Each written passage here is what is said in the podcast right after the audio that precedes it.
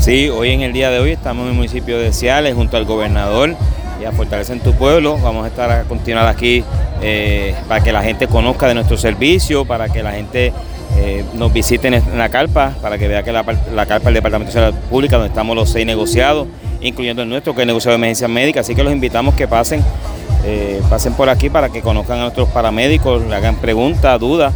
y, lo bueno es que el pueblo tenga el servicio que se merece. Teniendo servicio al pueblo, veo que también tienen material educativo. Eso es correcto, tenemos material educativo, eh, todo lo que el negociado ofrece.